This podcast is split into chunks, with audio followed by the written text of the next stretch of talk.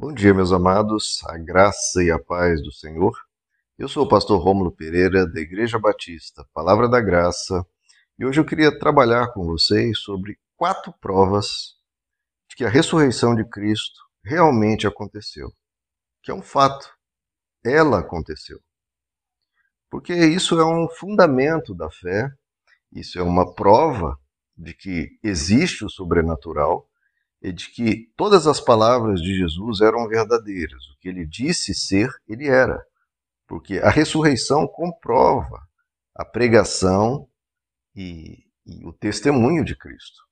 A ressurreição, ele ter ressuscitado dentre os mortos, diferente de todo ser humano que jamais existiu na face da terra, porque já houveram ressurreições, sim, como a do próprio Lázaro, como outras no Antigo Testamento, como a filha de Jairo, no Novo Testamento, mas essas ressurreições eram ressurreições para continuar na vida terrena. Esses, todos esses personagens morreram após um devido tempo.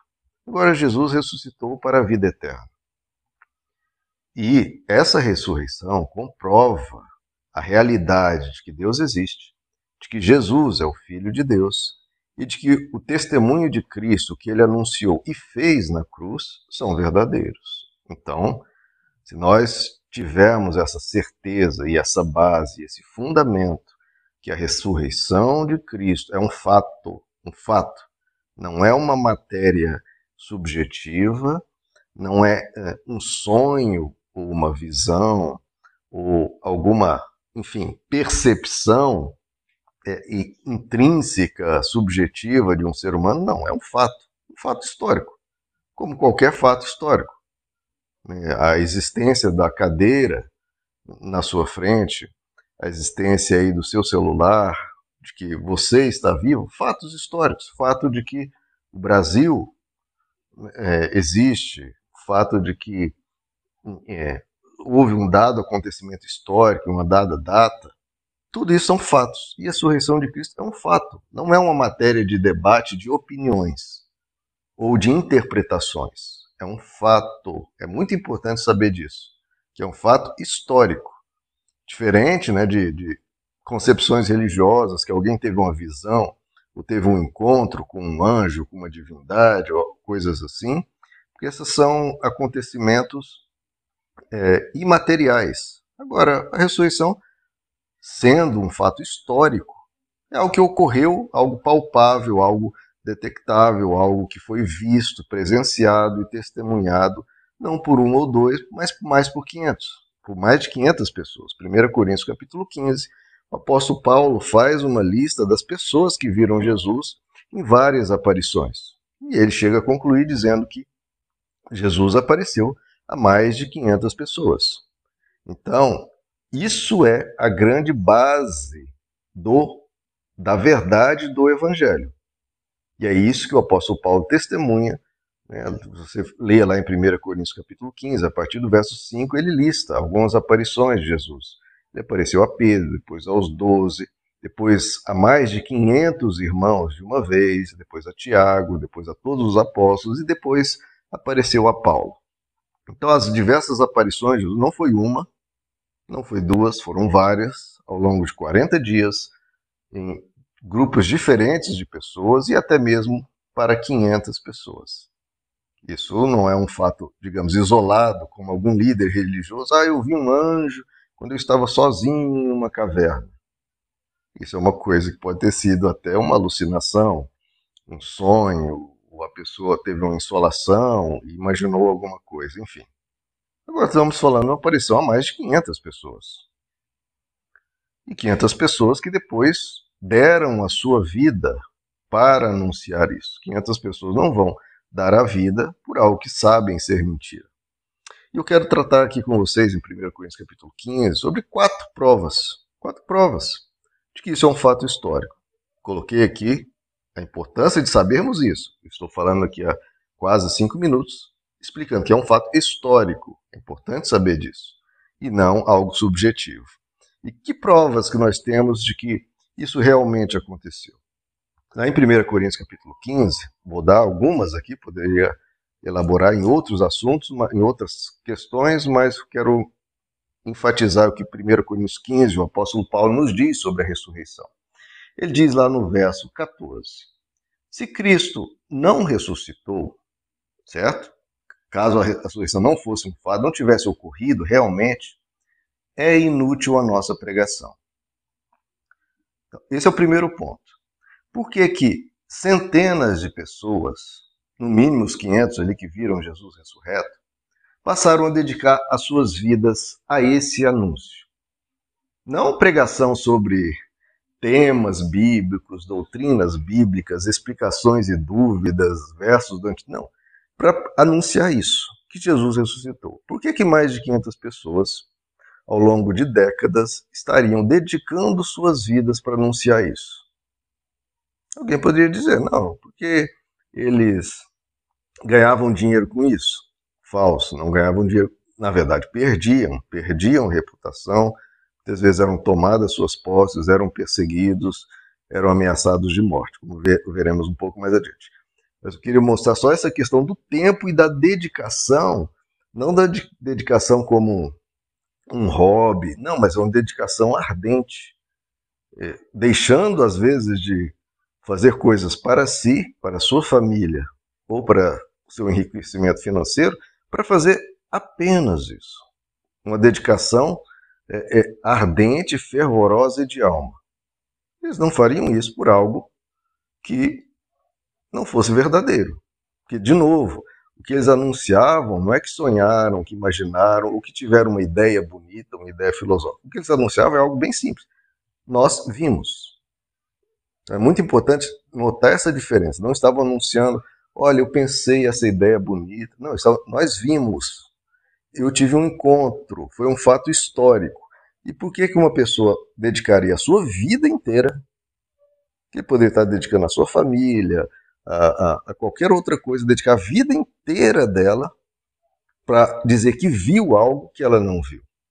Se não trazia com isso, não tinha benefícios, é, e pelo contrário, tinha prejuízos para isso. Então ele falou: é inútil, seria inútil a nossa pregação, nós estamos pregando aqui dia e noite, dia e noite, dia e noite. Porque nós sabemos que não é inútil essa porque nós vimos ele ressuscitado. Esse é o primeiro ponto. Por que, que é um fato histórico? Porque centenas de pessoas dedicaram a sua vida inteira para anunciar, de novo, que viram algo, não é que criam em algo. É muito porque alguém pode dizer, não, mas pessoas de outras religiões dedicam a vida inteira para anunciar algo que eles creem, algo que é, entenderam, ou frases. Não, mas não está sendo anunciado. Mas o que os apóstolos, o que essas pessoas estavam anunciando, não era uma ideia é, que eles estavam dizendo que nós vimos alguém que estava morto ressuscitado. As pessoas de outras religiões não estão anunciando um fato histórico, estão anunciando ideias, concepções, ou que é, alguém viu um anjo ou algo assim. Mas eles estão falando que dedicaram a vida para anunciar um fato histórico. Então, e é muito importante ver essa distinção. segundo ponto, ele diz, ainda no verso 14, como igualmente é improdutiva, se Cristo não ressuscitou, igualmente é improdutiva a vossa fé. Então, o que, que ele está dizendo? Que se Cristo não ressuscitou, o que nós cremos sobre vida eterna é falso. Ele vai explicar isso melhor ainda no verso 17. Se Cristo não ressuscitou, a vossa fé para nada serve e continuamos em nossos pecados. Sendo assim, os que dormiram em Cristo estão perdidos.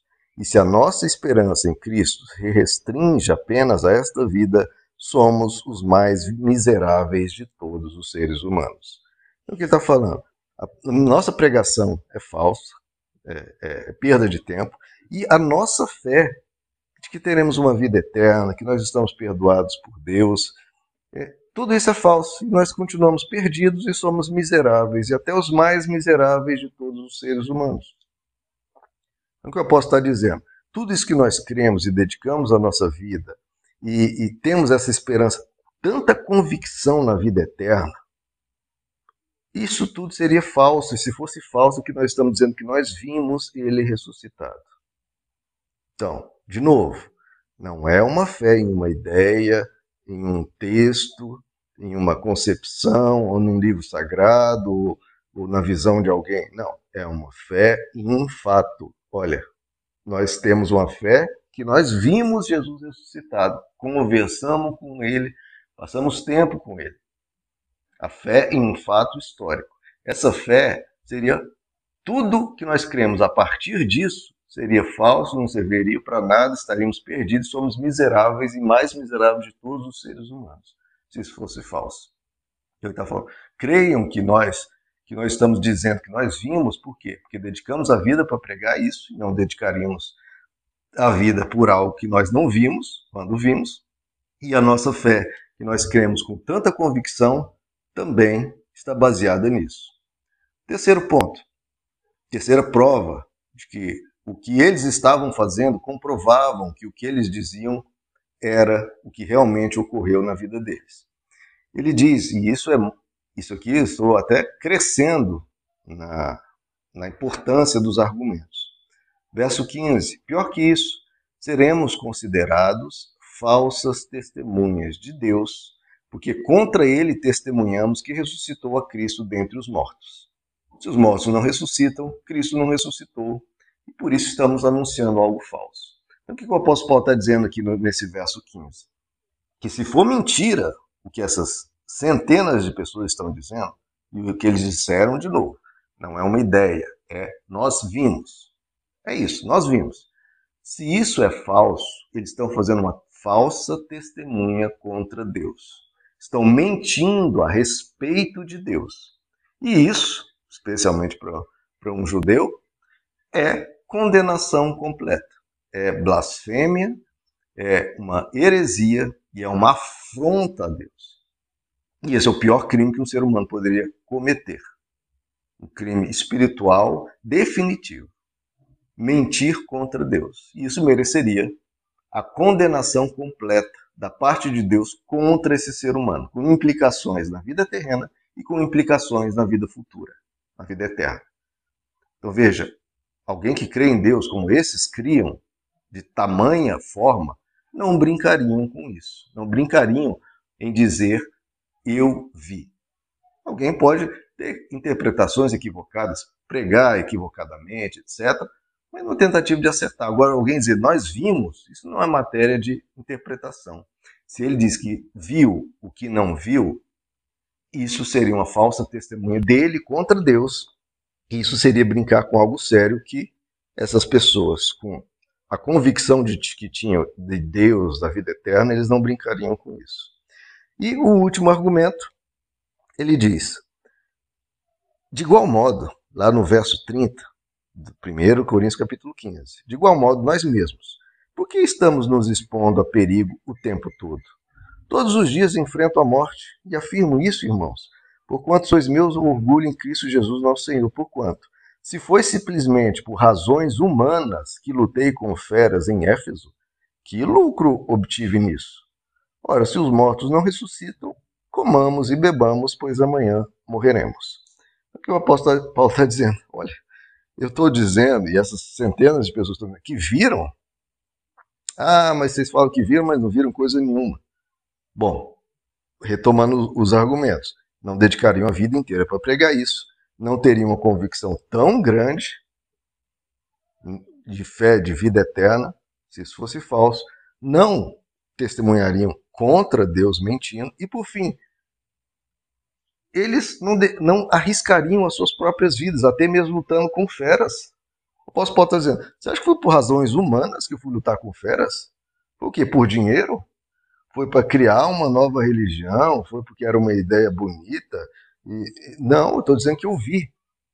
E eu vi a tal ponto, é tão certo isso, é tão verdadeiro isso, e tem implicações na vida eterna, que eu, se for necessário, eu arrisco a minha vida. Veja, eu me exponho a perigo o tempo todo, eu enfrento a morte todos os dias, eu luto com feras, não obtive lucro nenhum disso. E se tudo isso, se a ressurreição de Jesus é falsa, é melhor comer, beber e viver a vida ah, como qualquer ser humano, aí, sem qualquer concepção de eternidade. Mas o apóstolo Paulo fala: Eu vi. Eu não tenho como desver o que eu vi. Eu vi. E isso é tão forte, isso tem implicações tais na vida terrena e na vida futura, que eu enfrento até a morte, até mesmo para vocês saberem que isso é verdadeiro, que a minha convicção é tal que a mesma morte vale mais a, a pregação de Cristo é mais verdadeira e mais importante até mesmo que a minha própria vida. Veja, então ele está dizendo, não tive lucro nenhum, pelo contrário, eu me exponho a riscos, me, imponho, me exponho a perigos, enfrento a morte todo dia, enfrento feras, por quê? Porque eu vi o que eu vi. Então tudo isso não tem como você argumentar contra pessoa que se expõe dessa forma e arrisca sua vida de novo, não por uma ideia, porque uma pessoa pode arriscar a sua vida por uma ideia. Ah, eu creio nessa ideologia política, eu creio nessa filosofia de vida, nessa ideia aqui, etc, etc. Mas a pessoa, de novo, ela está morrendo, sacrificando a sua vida por essa ideia. Agora aqui, eles não estão sacrificando a vida por uma ideia, estão sacrificando a sua vida dizendo que viram o que viram por um fato histórico e centenas de pessoas. Resumindo os quatro argumentos. Dedicaram a vida inteira a uma pregação, porque sabiam que era verdadeira. Criam no que criam, tinham essa fé, porque senão seriam os mais miseráveis de todos os homens, porque sabiam que viram o que viram.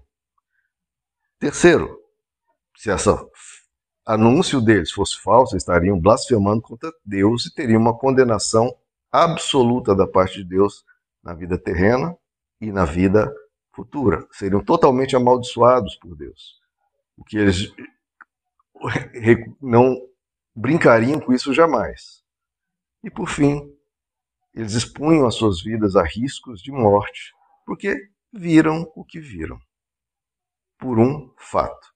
Então, quer dizer, esses quatro argumentos que envolvem a vida dessas centenas de pessoas comprovam que elas viram o que viram. E isso é uma evidência mais do que suficiente para qualquer um que não tenha resistências é, desnecessárias possam concluir que o anúncio deles é um anúncio baseado em um fato que realmente viram. Meus amados, que Deus os abençoe. A graça e a paz do